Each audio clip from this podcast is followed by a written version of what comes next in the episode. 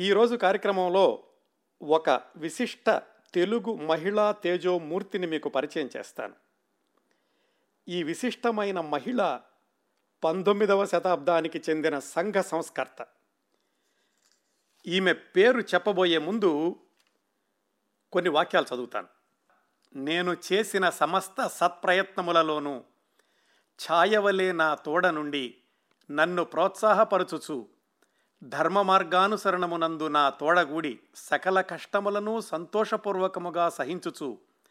సత్యమైన సహధర్మచారిణి అయి తల్లి బిడ్డకు వలె అవ్యాజానురాగము తోడ సహస్రహస్తములతో సదా నాకు సంరక్షణ చేయుచు.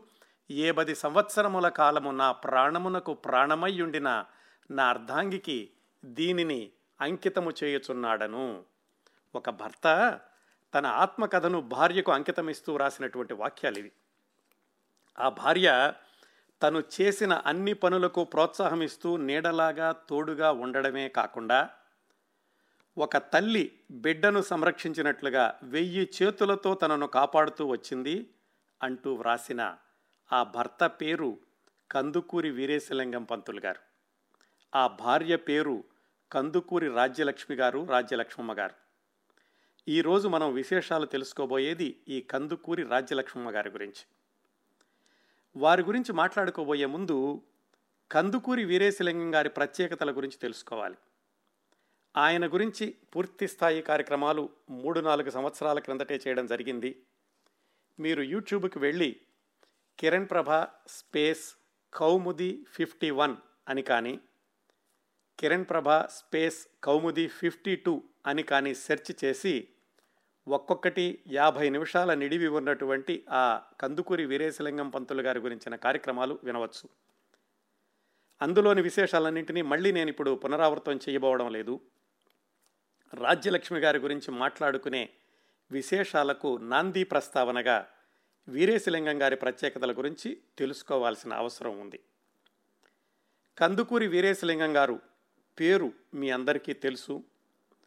పద్దెనిమిది వందల నలభై ఎనిమిది నుంచి పంతొమ్మిది వందల పంతొమ్మిది వరకు జీవించిన కందుకూరి వీరేశలింగం గారు చేపట్టిన కార్యక్రమాలు సాధించిన విజయాలు వాటి విస్తృతి గమనిస్తే ఒళ్ళు గగురు పొడుస్తుంది. గూస్ బంప్స్ అంటారే అలా ఉంటుందండి. సమాజాన్ని మార్చడానికి సమాజాన్ని ఎదిరించడానికి ఒక్కడు ఒకే ఒక్కడు చాలు అని నిరూపించిన పంతొమ్మిదవ శతాబ్దపు తెలుగు తేజం ఎదురులేని మహామనిషి ఆశ్చర్యం అనిపించే సాహిత్య సృష్టికర్త సాహసవంతుడు నిజమైన హీరో కద్దుకూరి వీరేశలింగం పంతులు గారు. ఎలాగంటారా? ఆయన ఒక అధ్యాపకుడు ఆయన ఒక రచయిత ఆయన ఒక కవి ఆయన ఒక పత్రికాధిపతి ఆయన ఒక సంఘ సంస్కర్త ఆయన తన సమస్త సంపదను కూడా సమాజానికి అంకితం చేసిన త్యాగమూర్తి. అన్నింటికీ మించి వీరేశలింగం పంతులు గారు ఒక సాంఘిక విప్లవకారుడు. ఒక్క మనిషి ఏకకాలంలో ఇన్ని పనులు ఎలా చేయగలడు అని ఆశ్చర్యం కలిగితే చెయ్యగలడు అనడానికి నిదర్శనమే కందుకూరి వీరేశలింగం పంతులు గారు.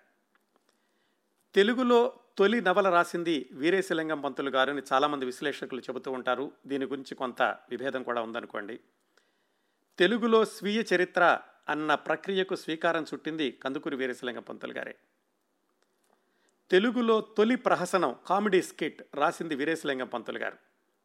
కథలు నవలలు నాటకాలు ప్రహసనాలు పద్యాలు వ్యాసాలు చరిత్రలు వ్యాకరణ గ్రంథాలు పాఠ్యపుస్తకాలు శతకాలు శాస్త్రీయ గ్రంథాలు అన్ని ప్రక్రియల్లోనూ కలిపి దాదాపుగా నూట ఇరవై పైగా పుస్తకాలు రాశారు.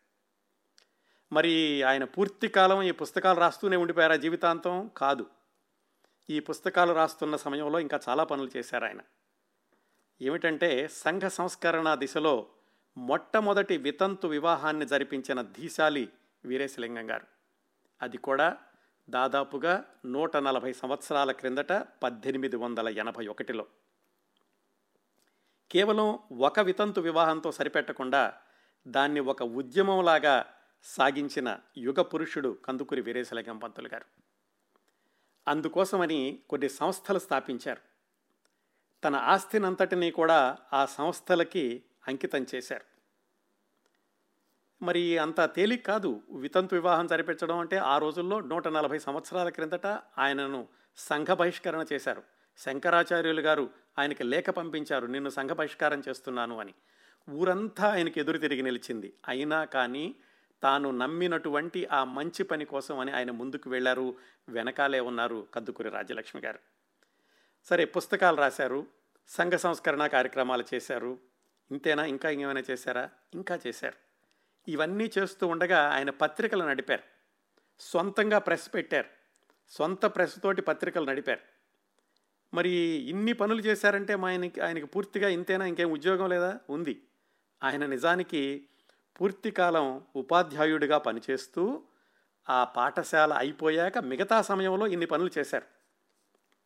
ఇప్పుడు చెప్పండి ఒక్క మనిషి జీవితకాలంలో అన్ని పుస్తకాలు రాయడము అన్ని పనులు చేయడము పైగా ఉద్యోగం చేసుకుంటూను. మరి ఇన్ని పనులు చేస్తున్నప్పుడు ఆయనకి ఆర్థిక వనరులు కావాలి కదా? అన్నింటికీ మించి ఆరోగ్యం సహకరించాలి.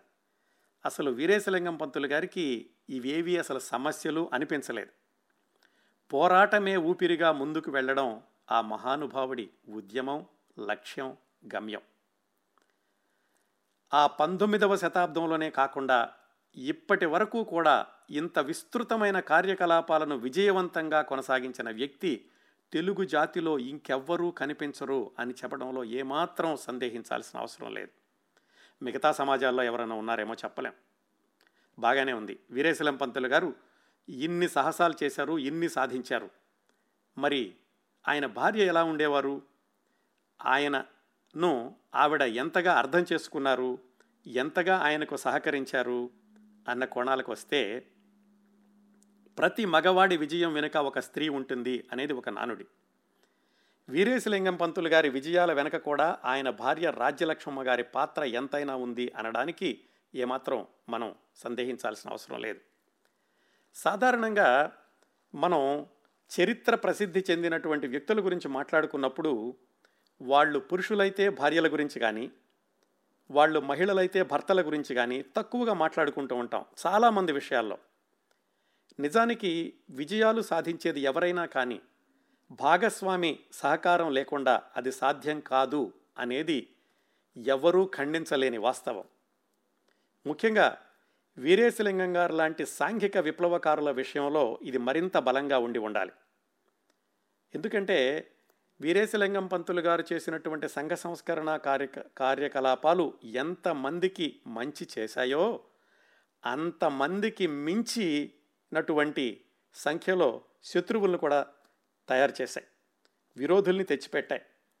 అలాంటి సమయాల్లో కూడా ఎందుకండి ఇవన్నీ మనకి మన ఉద్యోగం ఏదో ఉంది కదా మీరు పుస్తకాలు రాసుకుంటున్నారు కదా ఇది సరిపోదా మనకి అనకుండా?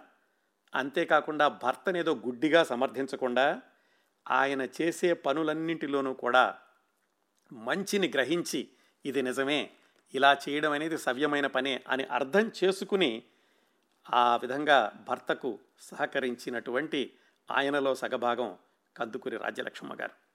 నిజానికి కందుకూరి వీరేశలింగం గారి సాహసంలో సగభాగం కందుకూరి రాజ్యలక్ష్మమ్మ గారు. భర్తకి తోడుగా తాను కూడా సొంతంగా సంఘ సంస్కరణ కార్యకలాపాలను అమలుపరిచారు.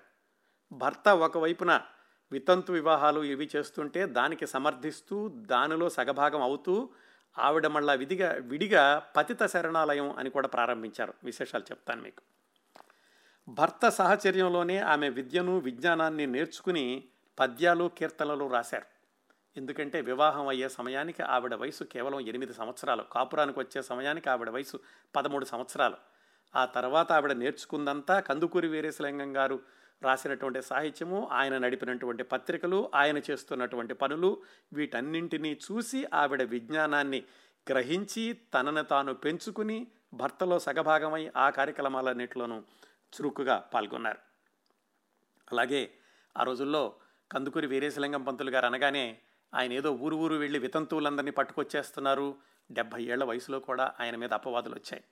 అన్ని సంఘ వ్యతిరేక శక్తులు వాళ్ళ మీద పోరాడుతున్నప్పటికీ కూడా వి ఆ భర్త తీసుకొచ్చినటువంటి వితంతువుల్ని అక్కును చేర్చుకున్నారు రాజ్యలక్ష్మి గారు వాళ్ళ వివాహం అయ్యే వరకు. అలాగే ఆ వితంతువులు కని వదిలేసినటువంటి పిల్లల్ని తన తల్లిలాగా అయి పోషించారు. ఇది సామాన్యమైన విషయం కాదు. ఎందుకంటే వాళ్ళ పనులు వాళ్ళు చేసుకోవచ్చు వాళ్ళకి దేనికి కూడా లోటు లేదు. అలాంటి సందర్భంలో ఇలాగా పతితలని వితంతువులని చేరదీయడమే కాకుండా వాళ్ళ పూర్తి బాధ్యత కూడా తమ మీదే వేసుకోవడం భార్యాభర్త ఇద్దరూ కూడా అది మనం గమనించాల్సిన విషయం. సమాజం అంతా ఒకవైపు తను తన భర్త ఒకవైపు. అయినా కానీ రాజ్యలక్ష్మి గారు బెదరలేదు చెదరలేదు. భర్త చేపట్టినటువంటి కార్యకలాపాల్లోనే కాకుండా భర్త ధైర్యంలోనూ భర్త త్యాగంలోనూ కూడా తాను సగపాలు అయ్యారు కందుకూరి రాజ్యలక్ష్మి గారు. ఆ రోజుల్లో అందరికీ అమ్మ అని చేర్చడం అలవాటు కందుకూరి రాజ్యలక్ష్మమ్మ గారు అని కొన్ని చోట్ల రాస్తారు కూడా. కందుకూరి రాజ్యలక్ష్మమ్మ గారి జీవిత విశేషాల్లోకి వెళ్ళబోయే ముందు ఒక రెండు సంఘటనలు చెప్తాను. ఆవిడ వ్యక్తిత్వానికి ప్రతీకలుగా ఉండేటటువంటి రెండు సంఘటనలు తెలుసుకున్నాక తర్వాత రాజ్యలక్ష్మి గారి జీవిత విశేషాల్లోకి వెళదాం. పద్దెనిమిది వందల ఎనభై ఒకటి డిసెంబర్ పదకొండు రాజమండ్రిలో కందుకూరి వీరేశలింగం గారి ఇంటి వీధి రణరంగాన్ని తలపిస్తోంది. ఆ వీధి పొడవునా పోలీసు బలగం ఉంది. వీధికి ప్రవేశ మార్గంలో కొంతమంది పెద్దవాళ్ళు కూర్చుని ఆ వీధిలోకి వెళ్ళే వాళ్ళందరి పేర్లు రాసుకుంటున్నారు పేపర్ మీద. ఎందుకంటే తర్వాత వాళ్ళందరినీ కూడా సంఘ బహిష్కారం చెయ్యాలి అని. ఏం జరుగుతోంది ఇంత హడావిడిలో కందుకూరి వీరేశలింగం గారి ఇంట్లో? వాళ్ళ ఇంట్లో పెళ్ళి జరుగుతోంది. పెళ్ళి సందడి. పెళ్ళి ఎవరికి ఆయనకు పిల్లలు లేరు. మరి ఈ పెళ్ళి ఎవరిది అంటే ఆంధ్రదేశంలోనే జరుగుతున్న మొట్టమొదటి వితంతు వివాహం. వితంతు వివాహం అంటే చాలామందికి మరి ఎంతమందికి దాని మీద ఒక అభిప్రాయం ఉందో లేదో తెలియదు కానీ ఆ రోజుల్లో ఎలా ఉండేదంటే నూట యాభై సంవత్సరాల క్రిందట నూట యాభై సంవత్సరాల క్రిందటే కాదు దాదాపుగా వంద సంవత్సరాల క్రిందట ఎనభై సంవత్సరాల క్రిందట కూడా ఈ దురాచారాలు కొనసాగుతూనే ఉండేవి. ఆ రోజుల్లో ఆడపిల్లలకు చాలా చిన్న వయసులోనే వివాహం చేస్తూ ఉండేవాళ్ళు. ఊహ కూడా తెలిసి తెలియని వయసులో ఐదారు సంవత్సరాల వయసులో. ఇంకొక దురాచారం మగవారిలో వృద్ధాప్య వివాహాలు. మగవారికి అరవై డెబ్భై సంవత్సరాల వయసు వచ్చాక కూడా వాళ్ళు పది సంవత్సరాలు పన్నెండు సంవత్సరాల పిల్లల్ని పెళ్ళి చేసుకోవడం ఇలాంటి దురాచారం విపరీతంగా ఉండేది. మరి అలాంటి సందర్భంలో ఆ వయసు ముదిరినటువంటి ముసలివాళ్ళు అతి చిన్న పిల్లల్ని పెళ్ళి చేసుకున్నప్పుడు వాళ్ళు త్వరగా చనిపోతే ఆడపిల్లలు అతి చిన్న వయసులోనే వితంతులు అయ్యేవాళ్ళు ఆనాటి ఆచార ప్రకారం వాళ్ళు మళ్ళీ వివాహం చేసుకోకూడదు. వాళ్ళకి వివాహం చేసుకునే యోగ్యత అర్హత లేవు. జీవితాంతం కూడా వాదు వాళ్ళు వితంతువులుగా మిగిలిపోవాల్సిందే. ఇది దురాచారం. ఈ దురాచారం మీద కత్తి దూశాడు వీరేశలింగం పంతులు గారు. అనేక సంవత్సరాలు ఉపన్యాసాల ద్వారా ప్రజల్ని చైతన్యవంతులు పరిచాడు. మరి ఉపన్యాసాలు అయితే చెప్తున్నారు. కానీ దాన్ని ఆచరణలో చూపించాలి కదా? రెండు వైపుల నుంచి ఆయనకి సహకారం కావాలి. పెళ్ళి చేసుకుంటాను నేను అని ధైర్యంగా వచ్చే వితంతువులు కావాలి. అలాగే మా అమ్మాయికి పెళ్ళి చేస్తాము అని ఆ వితంతువుల యొక్క తల్లిదండ్రులు ఒప్పుకోవాలి. ఆమెను పెళ్ళి చేసుకోవడానికి ఎవరైనా యువకులు ముందుకు రావాలి. ఇంత సంక్లిష్టత ఉంది. ఏదో వితంతు వివాహం చేయడం అంటే చేసేసాం అనుకున్నంత తేలిక కాదు. అందుకని ఈ మొట్టమొదటి వితంతు వివాహం జరగడానికి కొన్ని నెలల ముందు నుంచి కూడా పకడ్బందీగా ప్రణాళికలు రచించారు కందుకూరి వీరేశలింగం పంతులు గారు. మొత్తానికి ఏదో ఒక ఊరు వెళ్ళి వితంతు వివాహానికి ధైర్యంగా అంగీకరించినటువంటి అమ్మాయిని వాళ్ళ పెద్దవాళ్ళతో చెప్పి అతి జాగ్రత్తగా ఇంటికి తీసుకొచ్చి తన ఇంట్లో ఉంచుకున్నారు. రాజ్యలక్ష్మి గారు ఆ పిల్లని కన్న కూతురు కంటే ఎక్కువగా ఆదరించారు. ఆదరించడం కాదు ఆ సమయంలో ఆ అమ్మాయిని రక్షించాలి.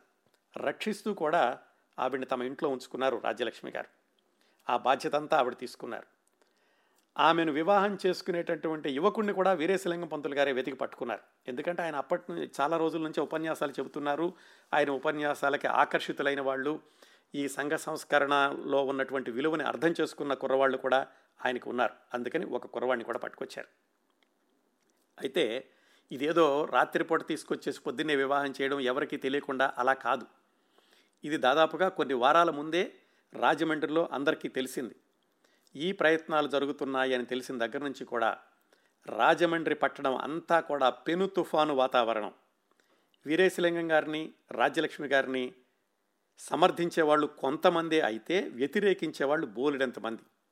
ఆ వ్యతిరేకించే వాళ్ళంతా కలిసి సభలు సమావేశాలు పెట్టారు. ఈ దుష్ట చర్యను వాళ్ళ దృష్టిలో అది దుష్టచర్య ఎలాగైనా ఆపాలి అని వీధి వీధికి తిరిగి ప్రచారం చేశారు. వీరేశలింగం గారింటికి ఎవరు వెళ్ళవద్దు అని కూడా వాళ్ళు అందరికీ చెప్పారు. వాళ్ళ ఇంటికి వెళ్ళేటటువంటి పని వాళ్ళను ముఖ్యంగా మైళ్ళ దూరం నుంచి గోదావరి నదికి వెళ్ళి నీళ్ళు తీసుకురావాలి. అలాంటి వాళ్ళను వంట చేసే వాళ్ళను అలాగే ఈ శుభకార్యానికి అవసరమైనటువంటి పురోహితుల్ని అందరినీ కూడా అటువైపు వెళ్ళకుండా కట్టడి చేశారు. ఆ రోజుల్లో ఉన్నటువంటి ఆ పెద్ద మనుషులు. ఆ బెదిరింపులకు భయపడితే వీరేశలింగం పంతులు గారు ఆయన ఎందుకు అవుతారు ఆయన ఏమాత్రం పట్టు వదలలేదు. వివాహానికి కావాల్సిన ఏర్పాట్లలో తనకున్న కొద్ది బలగంతో ముందుకు వెళ్తూనే ఉన్నారు. ఈ చాదస్తుడు వింటలేదు ఆయన భార్య వైపు నుంచి ప్రయత్నిద్దాం అని చెప్పి రాజ్యలక్ష్మి గారి మేనమామల్ని ఆ వైపు బంధువుల్ని రంగంలోకి దించారు. ఎందుకంటే రాజ్యలక్ష్మి గారిని చిన్నప్పుడు పెంచింది వాళ్ళ మేనమామ గారి వీరేశలింగం పంతులు గారు ఇంట్లో లేని సమయంలో వాళ్ళందరూ రాజ్యలక్ష్మి గారి దగ్గరికి వచ్చి ఏడుపులు పెడబొబ్బలు. ఏమని? మీ ఆయన ఇంత ఘోర విపత్తు చేస్తున్నాడు దీని నుంచి ఎలాగైనా సరే మీ ఆయన్ను పక్కకు తీసుకురా అని చెప్పి రాజ్యలక్ష్మి గారి దగ్గర ఏడవటం ప్రారంభించారు. ఆవిడ ససేమిరా నేను మా వారిని నేను వ్యతిరేకించను ఆయన చేసేది సవ్యమైన పనే అని నేను నమ్ముతున్నాను కాబట్టి దానికి నేను పూర్తిగా సమర్థిస్తాను మీరు ఎంత ఏడ్చినా కానీ ఉపయోగం ఉండదు అని వాళ్ళకి చెప్పింది. వాళ్ళు అదేమిటి అయితే మీ భర్తనే సమర్థిస్తామంటే మమ్మల్ని వదిలేసుకుంటావా? అన్నారు. మిమ్మల్ని వదులుతానని నేను అంటలేదు. మీరు నన్ను వదిలేసినా కానీ నేను భయపడను. మా వారిని మాత్రం నేను వ్యతిరేకించను అని చెప్పారు. ఇంకా వాళ్ళు రాజ్యలక్ష్మి గారిని బతిమాలడానికి ప్రయత్నించారు. ఏమని? ఓ పని చేయమ్మా మీ ఆయన్ని వదిలేయొద్దు. కనీసం మిమ్మల్ని వదిలేస్తాను అని బెదిరించు చాలు. అలాగైనా కానీ వీరేశలింగం పంతులు గారు ఈ పనులు మానతాడేమో అన్నారు. అది కూడా చెయ్యను. మీరు ఎంత ఎన్ని రోజులు ఇక్కడుండి ఏడ్చినా కానీ ఈ కార్యక్రమం జరిగేది జరుగుతూనే ఉంటుంది. మీ మాట మాత్రం నేను వినను. మీరు ఓ పని చేయండి మీకు మరీ అంతగా ఉంటే వెళ్ళి ఆయన దగ్గర చెప్పండి ధైర్యం ఉంటే అని రాజ్యలక్ష్మి గారు ఆ వచ్చిన వాళ్ళందరినీ కూడా వెనక్కి పంపించేశారు సొంత బంధువుల్ని కూడా. మరి ఇంటికి పనివాళ్ళు కూడా రావడం మానేసేసరికి రాజ్యలక్ష్మి గారు స్వయంగా మైళ్ళ దూరం నడిచి గోదావరికి వెళ్ళి నీళ్ళ బిందెల్ని మోసుకొచ్చారు. మరి అక్కడికి వెళ్ళినప్పుడు ఆవిడని ఊరుకున్నారా? లేదు. అక్కడ ఉన్నవాళ్ళు కూడా ఆమెను హేళన చేశారు. సూటిపోటీ మాటలన్నారు. ఏమైనా కానీ చెల్లించకుండా ఇంట్లో కావలసిన నీళ్ళన్నింటినీ ఆమె ఒక్కళ్ళే మోసు మోసుకొచ్చారు. భర్త చేసినటువంటి సంఘ సంస్కరణ కార్యక్రమాల పట్ల రాజ్యలక్ష్మి గారికి ఉన్న అచంచల విశ్వాసం అన్ని పనులు చేయించింది ఆవిడతోటి. ఇంట్లో ఆమె ఇచ్చినటువంటి ధైర్యం చూపించిన సహకారమే వీరేశలింగం గారిని మరింత చొరవగా ముందుకు వెళ్ళేలాగా చేసింది. ఇంట్లో పనులని నేను చూసుకుంటాను బయట పనులు మీరు చూసుకోండి అని చెప్పి హామీ ఇచ్చి వీరేశలింగం పంతులు గారిని ఆ బయట పనుల కోసం పురమాయించింది. సరిగ్గా వివాహం రోజున ఆ కార్యక్రమాన్ని అడ్డుకోవడానికి ప్రత్యర్థుర చేసినటువంటి ప్రయత్నాలన్నింటినీ కూడా చిత్తు చేస్తూ ఎత్తుకు పై ఎత్తు వేస్తూ వీరేశలింగం పంతులు గారు ఆ ప్రథమ వితంతు వివాహాన్ని దిగ్విజయంగా వైభవంగా జరిపించారు. తెలుగు మహిళా లోకంలో అదొక మహత్తరమైన మలుపు. కళ్ళు మిరుమిట్లు గొలిపే మెరుపు. దానికి మూలం వీరేశలింగం పంతులు గారైతే ఆయన్ని వెంట వెన్నంటి ఉండింది ఆయన భార్య రాజ్యలక్ష్మి గారు. వీళ్ళిద్దరూ కూడా ఈ ఒక్క వివాహమే కాదు ఆ తర్వాత కూడా వీరేశలింగం పంతులు గారు ఆ ఉద్యమ స్ఫూర్తిని దశాబ్దాల పాటు కొనసాగించిన క్రమంలో రాజ్యలక్ష్మి గారు ఎన్నో క్లిష్టమైన సందర్భాలను సాహసంతో ఎదుర్కొన్నారు. అవన్నీ కూడా నేను కథాక్రమంలో చెబుతాను. రాజ్యలక్ష్మి గారి అంకిత భావానికి ఇది ఒక ఉదాహరణ. అలాగే ఈ మొట్టమొదటి వితంతు వివాహం చేసినప్పుడు అంతటితో ఆపేయలేదు. వాళ్ళిద్దరికీ జీవనోపాధికి కావాల్సినటువంటి ఉద్యోగం చూపించడం కూడా వీళ్ళ బాధ్యతే. ఇంకా ముందుకెళ్ళి వాళ్ళకు పుట్టినటువంటి ప్రథమ సంతానాన్ని కూడా వీళ్ళే పెంచుకున్నారు. అది ఏమైందో కూడా తర్వాత చెప్తాను. ఇది ఒక సంఘటన. మరొక సంఘటనకి వెళితే వీరేశలింగం పంతులు గారు తాము చేపట్టినటువంటి సంఘ సంస్కరణ కార్యకలాపాలను కొనసాగించడానికి అని అని చెప్పి పంతొమ్మిది వందల ఆరులో హితకారిణి సమాజం అనేటటువంటి ఒక సంస్థను స్థాపించారు. దాన్ని ప్రభుత్వంతో రిజిస్టర్ చేయడం అలాంటివన్నీ కూడా జరిగింది. పంతొమ్మిది వందల ఎనిమిదిలో ఆ హితకారిణి సమాజానికి ఆయన తన ఆస్తుల్ని రాసిచ్చారు. ఈ వివరాలన్నీ కూడా ఆయన స్వీయ చరిత్రలో వ్రాస్తూ ఏం చెప్పారంటే ఈ సమాజ కార్యక్రమాలు అవిచ్ఛిన్నంగా జరగడానికి అల్పమైన నాకున్న సొత్తంత నీవు సమాజమునికి ఇచ్చివేసి తిని అల్పమైన నాకున్న సొత్తు అన్నారు. చూడండి ఆయన ఆయనకున్నది చాలా తక్కువ ఆస్తి అని అంచనా వేసుకున్నారు. చూడండి ఎంత ఆస్తి ఇచ్చారో ఆయన ఆ సమాజానికి రాసిచ్చి. ఒకటి ఆరు వేల ఐదు వందల రూపాయల విలువ చేసేటటువంటి పెద్దవాళ్ళు ఆయనకిచ్చిన మేడ. రెండు వేల రూపాయలు వెల చేసే లక్ష్మీవారపేటలోని ఒక ఇల్లు. పదిహేను వందలు విలువ చేసే ఒక ప్రార్థనా మందిరం. ఆరు వేలు విలువ చేసే రంగయ్య పంతులు గారి దగ్గర ఉన్న తోట అందులో కొత్తగా కట్టబడిన రెండు ఇళ్ళు. వాళ్ళు ఉండేవాళ్ళు దాని ఆనందాశ్రమం అనేవాళ్ళు. మరొక ఆరు వేల రూపాయలు విలువ చేసే రామయ్య గారి వద్ద కొన్న తోట అందులో ములుకుట్ల అచ్యుత రామయ్య గారు కట్టించిన ఇళ్ళు. వెయ్యి రూపాయలు విలువ చేసే వీరేశలింగం పంతులు గారి గ్రంథాలయం. పదివేల రూపాయలు విలువ చేసే ఆయన పుస్తకాల ముద్రణల యొక్క హక్కులు. రెండు వేల రూపాయలు ఆయన జీవిత బీమా పత్రం. మరో రెండు వేల రూపాయలు మరో వెయ్యి రూపాయలు ఎవరికి అప్పిస్తే ఆ డబ్బులు. అవి కాకుండా ఆయన దగ్గర ఉన్నటువంటి మూడు వేల ఐదు వందల రూపాయల రొక్కం. ఇదంతా ఆయన అల్పమైన ఆస్తి అన్నారు. మొత్తం లెక్కేసుకుంటే దాదాపుగా యాభై వేల రూపాయలు నూట యాభై సంవత్సరాల క్రిందట. బహుశా ఇప్పుడు ఏ యాభై కోట్లు వంద కోట్లు అవుతుంది ఆస్తి అంతా లెక్కేసుకుంటే. మొత్తం చూసుకుంటే దాదాపుగా ఆరు ఇళ్ళు రాసిచ్చారు.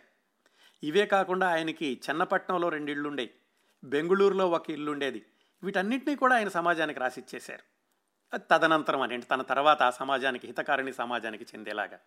మరి ఇన్ని రాసిస్తుంటే రాజ్యలక్ష్మి గారు ఎలా ఊరుకున్నారు? రాజ్యలక్ష్మి గారు ఊరుకున్నారు. సరే మరి ఆయన బంధువులు వాళ్ళ దగ్గర ఉన్న వాళ్ళు కూడా ఆమెను ఊరుకొనిచ్చారా అంటే లేదు.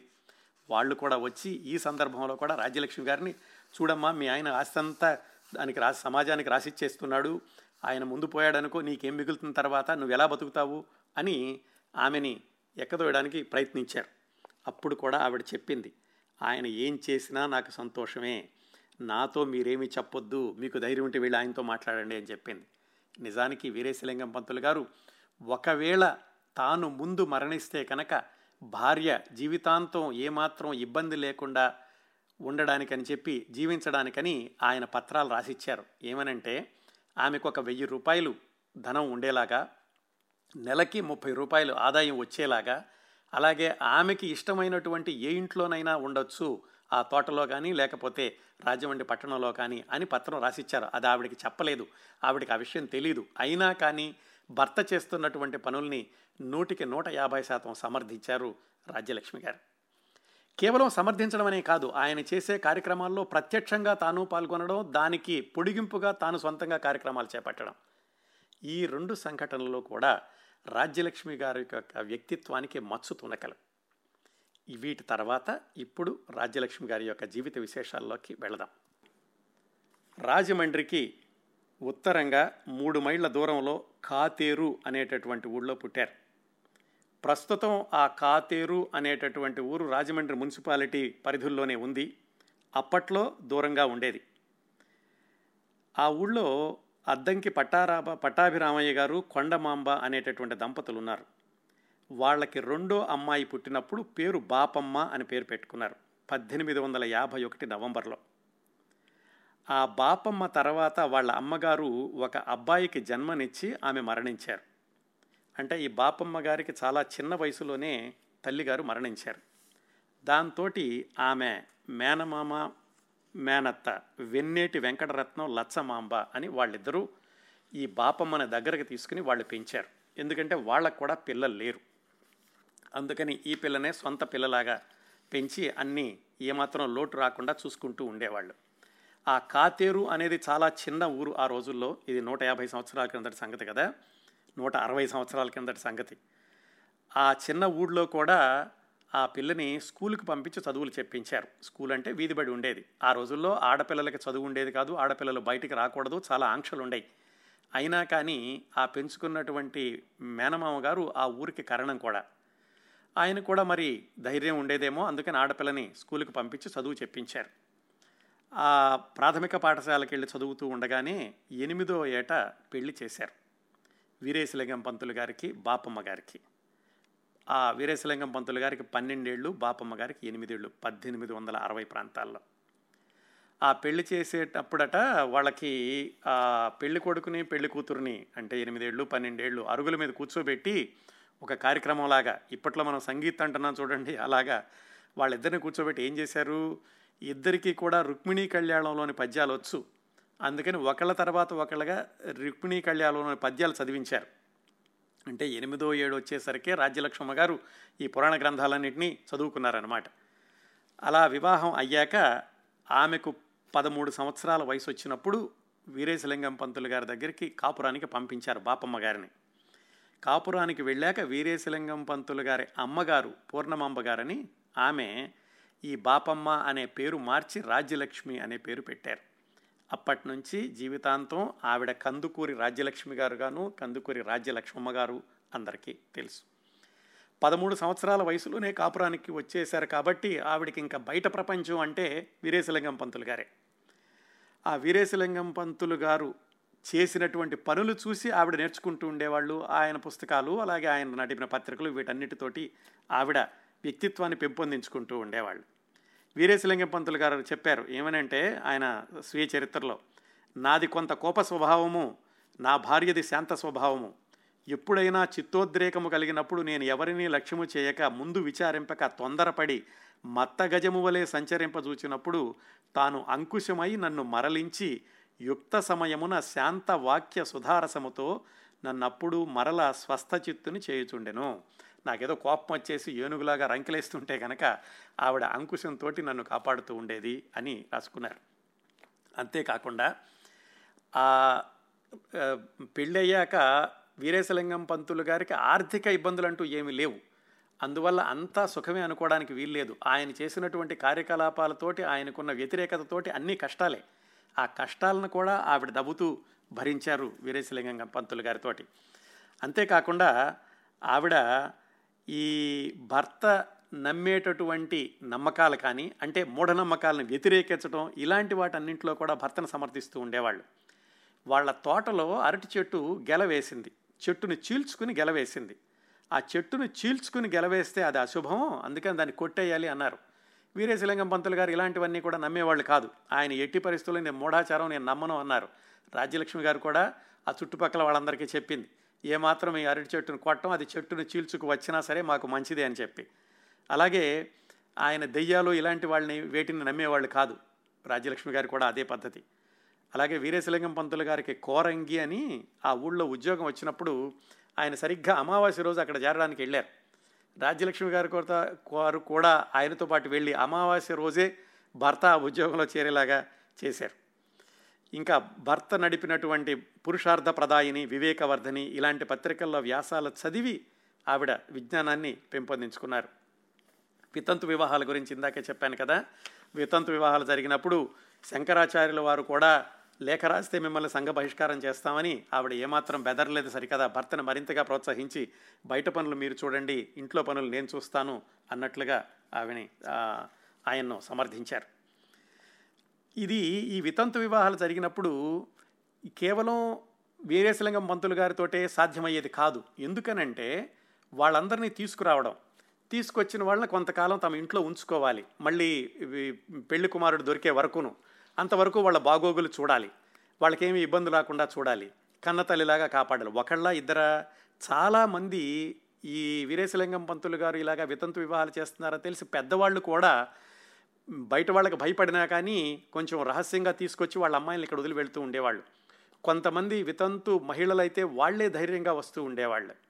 ఒకసారి శ్రీకాకుళం ఒరిస్సా సరిహద్దుల్లో ఉన్న గంజాం అక్కడి నుంచి ఇద్దరు ఆడపిల్లలు వితంతువులు బయలుదేరారట వీరశలింగం పంతులు గారి దగ్గరికి వద్దామని. బయలుదేరి విశాఖపట్నం వరకు వచ్చాక ఒక అమ్మాయికి భయం వేసి వెనక్కి వెళ్ళిపోయింది. మరొక అమ్మాయి తన ఒంటి మీద ఉన్నటువంటి నగలు అవి అమ్మి ఎలాగో రకరకాల వాహనాలు పట్టుకుని రాజమండ్రి చేరుకున్నారు. వీళ్ళ ఇంటికి వచ్చేసరికి మిట్ట మధ్యాహ్నం అయ్యింది. రాజ్యలక్ష్మి గారు బయటికి ఎక్కడికో వెళ్ళడానికి బండి ఎక్కడానికి సిద్ధంగా ఉన్నారు.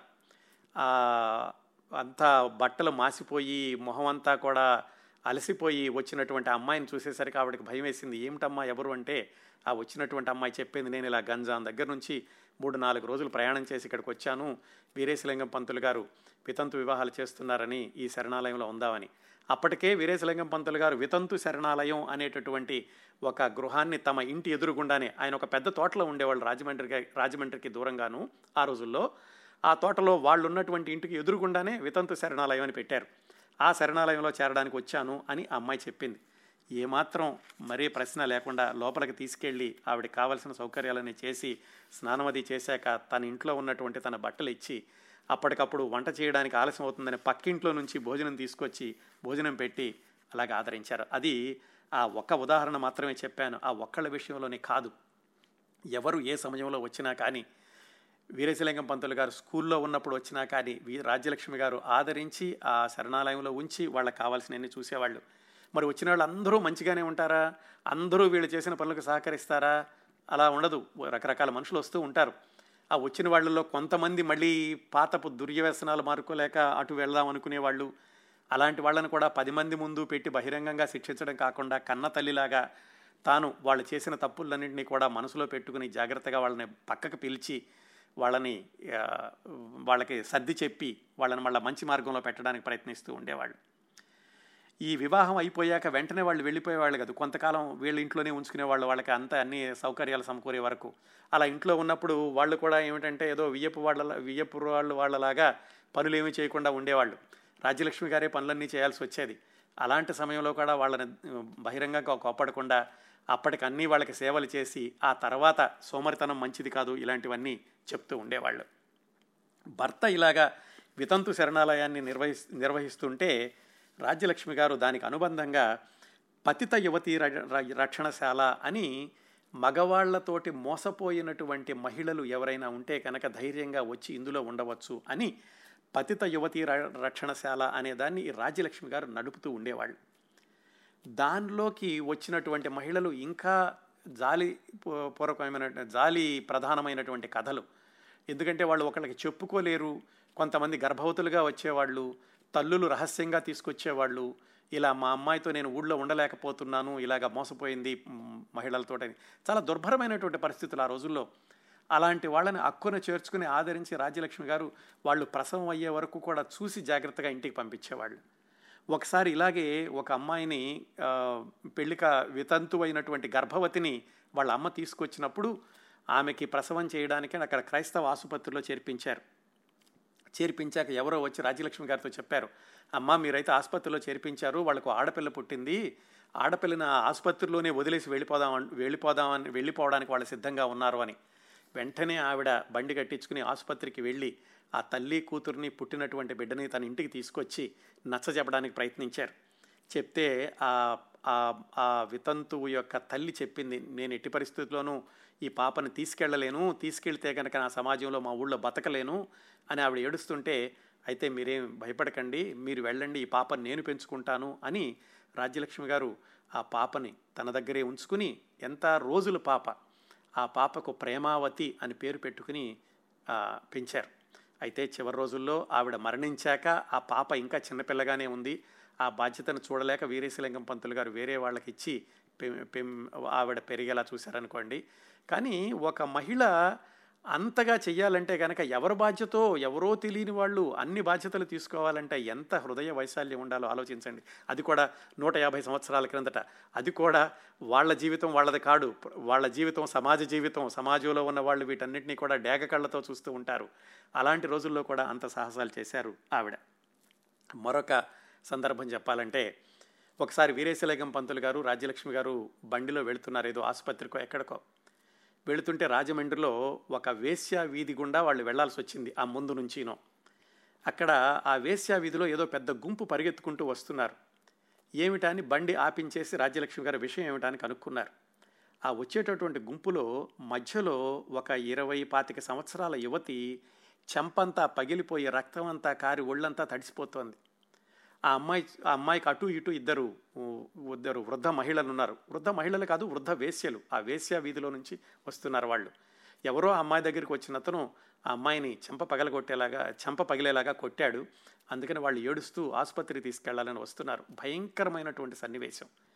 ఆవిడ వెంటనే భర్తను కూడా బండిలో నుంచి దిగమని వాళ్ళని బండిలో ఎక్కించి ఆసుపత్రికి తీసుకెళ్ళమని చెప్పి ఆ భర్త తను కూడా ఆసుపత్రికి వెళ్ళి వాళ్ళకి కావాల్సిన ఏంటో చూశారు. ఇది ఇవన్నీ కూడా రాజ్యలక్ష్మి గారు ఆవిడ సొంత వ్యక్తిత్వంతో వచ్చి చేసినటువంటి పనులకు ఉదాహరణ. మరొక ఉదాహరణ చెప్పాలంటే ఒకసారి వేసవికాలం మధ్యాహ్నం వాళ్ళ ఇంటి ముందు ఎవరో ఒక అతను పడిపోయాడు. శోష వచ్చి పడిపోయాడు నిట్ట మధ్యాహ్నం. ఎవరాని దగ్గరికి వెళ్ళి చూశారు రాజ్యలక్ష్మి గారు. చూస్తే అతను ఆ రోజుల్లో అస్పృశ్యుడు. మాలవాడని చెప్పి ఎవరు కూడా దగ్గరికి రావటం లేదు. ఆ దగ్గర వెళుతున్న వాళ్ళందరినీ పిలిచారు రాజ్యలక్ష్మి గారు. రండి ఈ అబ్బాయిని కని కనీసం మా అరుగు మీద పడుకోబెట్టండి మిగతా పనులు నేను చేస్తాను. అంటే ఎవరు కూడా దగ్గరకు వచ్చి చూడడం అంటరాని వాడు మేము రాము అనడం. చివరికి వీరేశలింగం పంతులు గారి దగ్గర చదువుకుంటున్నటువంటి కుర్రవాడు కనుపర్తి శ్రీరాములు అని ఆ కుర్రవాడు వస్తుంటే ఆ కుర్రవాడు నేను మీకు సహాయం చేస్తాను అని ఆ రోడ్డు మీద పడిపోయిన అతన్ని ఇద్దరూ కలిపి తీసుకొచ్చి వాళ్ళ అరుగు మీద పడుకోబెట్టి మొహం మీద నీళ్ళు చల్లి అతనికి స్పృహ వచ్చే వరకు కూడా రాజ్యలక్ష్మి గారు చూశారు. అది ఆ రోజుల్లో అస్పృశ్యులు అన్న వాళ్ళని స్పృశించిన వాళ్ళనందని వెలివేసినటువంటి సంఘటన అంత ధైర్యంగా రాజ్యలక్ష్మి గారు అలాంటి కార్యక్రమాలన్నింటినీ కూడా చేపట్టారు. ఆవిడ ముందులో విగ్రహారాధన చేస్తుండేవాళ్ళు కానీ భర్త బ్రహ్మ సమాజపు సూత్రాలను అనుసరించిన తర్వాత ఆవిడ కూడా ఏకేశ్వరోపాసనను నమ్మి ఆ దిశలోనే ఆవిడ కూడా ఆ ప్రార్థనలు చేస్తూ మహిళల కోసం ప్రత్యేకంగా ఒక ప్రార్థనా మందిరాన్ని కట్టించారు. ఆ మహిళల కోసం ప్రార్థనా మందిరాన్ని కట్టించినప్పుడు వాళ్ళు వచ్చినప్పుడు వాళ్ళకి కావాల్సినటువంటి విషయాలన్నీ కూడా ఆమె చూస్తూ ఉండేవాళ్ళు. అలాగే కొత్త సంవత్సరం ఇలాంటివి వచ్చినప్పుడు ఆ వేడుకలు ఎలా నిర్వహించుకునేవాళ్ళు అంటే పేదవాళ్ళందరికీ కూడా అన్నదానం వస్త్రదానం పేదవాళ్ళకి వికలాంగులకి ఇలాంటివన్నీ కూడా చేస్తూ ఉండేవాళ్ళు రాజ్యలక్ష్మి గారు. ఆవిడికి పువ్వులంటే చాలా ఆసక్తి. వాళ్ళకున్నటువంటి పెద్ద తోటలో రకరకాల పూల మొక్కలు పెంచారు వీరేశలింగం పంతులు గారు వివిధ ప్రదేశాల నుంచి తీసుకొచ్చి.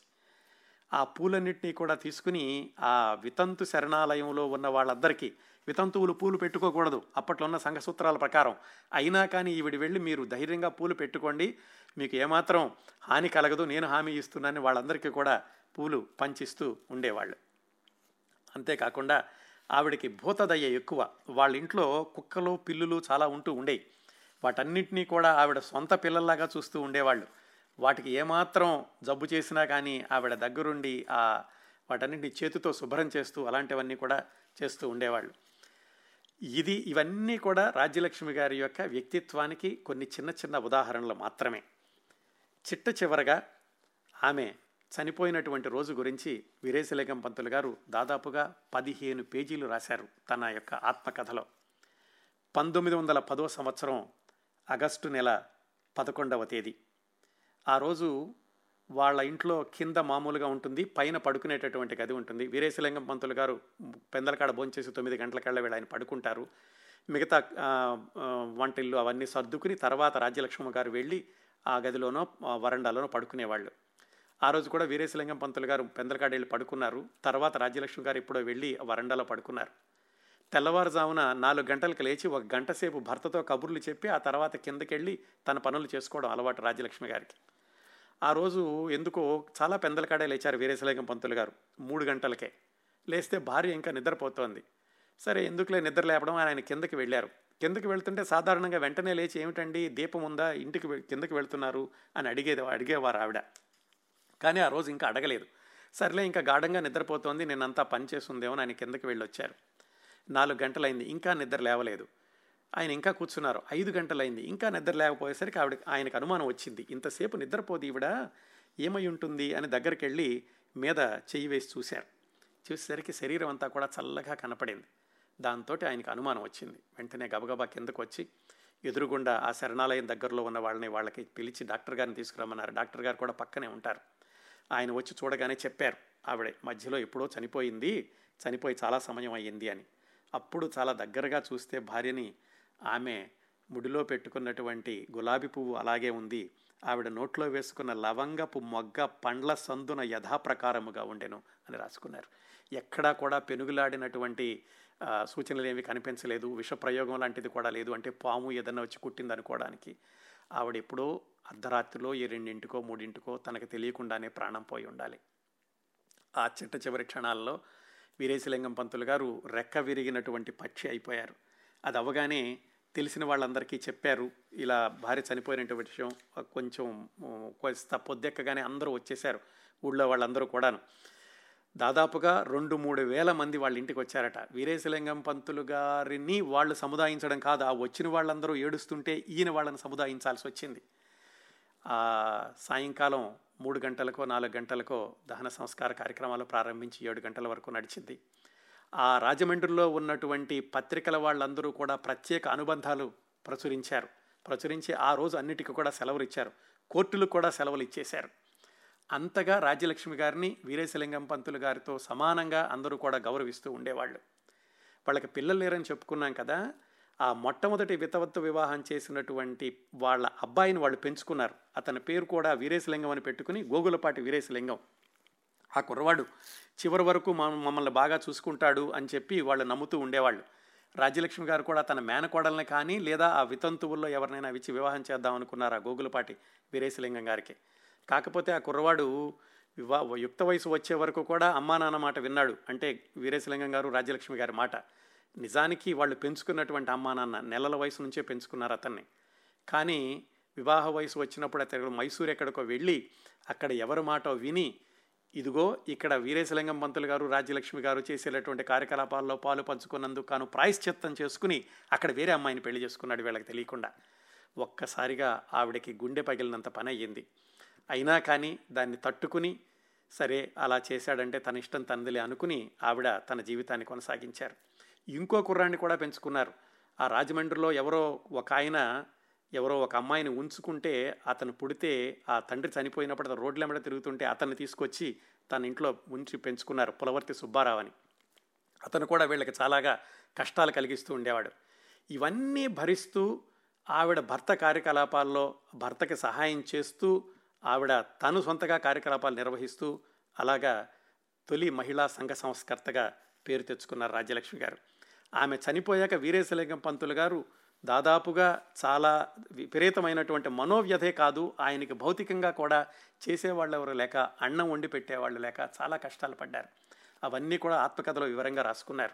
రాజ్యలక్ష్మి పోయాక నా జీవితం అంతా కూడా అల్లకల్లోలం అయిపోయింది. నాకు ఇలాగా కనీసం వేళకి వంట చేసి పెట్టేవాళ్ళు కూడా లేరు. అంటే ఆయన పరిస్థితి ఎలా ఉండేదంటే జగమంత కుటుంబం నాది ఏకాకి జీవితం నాది అన్నట్లుగా అందరికీ ఆయన అన్నీ చేశారు. ఆయన దగ్గరికి వచ్చేసరికి చేయడానికి ఒకళ్ళు ఉండేవాళ్ళు కాదు. ఒక రెండు మూడు సంవత్సరాలు కష్టపడ్డాక ఎవరో చూశారనుకోండి. రాజ్యలక్ష్మి గారు మరణించాక ఆయన ఆ తరువాత కేవలం తొమ్మిది సంవత్సరాలు మాత్రం జీవించారు. ఈ విధంగా వీరేశలింగం గారి ప్రజ్ఞాపాఠవాలు ధైర్య సాహసాలు చిత్తశుద్ధి వీటిల్లోనే కాకుండా ఆయనలోని నిస్వార్థం త్యాగగుణంలో కూడా సగపాలు అయ్యి జీవించారు కందుకూరి రాజ్యలక్ష్మి గారు. తెలుగు జాతిలోనే మొట్టమొదటి మహిళా సంఘ సంస్కర్త. అంత నిస్వార్థం అంత త్యాగం జీవితాంతం వేరే వాళ్ళకి సేవ చేయడం సంపాదన అంతటినీ కూడా ఎదుట వాళ్ళకి ఇచ్చివేయడం అలాంటి వాళ్ళు శతాబ్దానికి ఎక్కడో ఒకళ్ళిద్దరు మాత్రమే కనిపిస్తూ ఉంటారు. కందుకూరి రాజ్యలక్ష్మి గారి లాంటి విశిష్ట మహిళల గురించి ఈ తరానికి తెలియాల్సిన అవసరం ఎంతైనా ఉంది. నా ఈ ప్రసంగం అందుకు కొంచెమైనా తోడ్పడితే నా కృషి సఫలమైందని భావిస్తాను.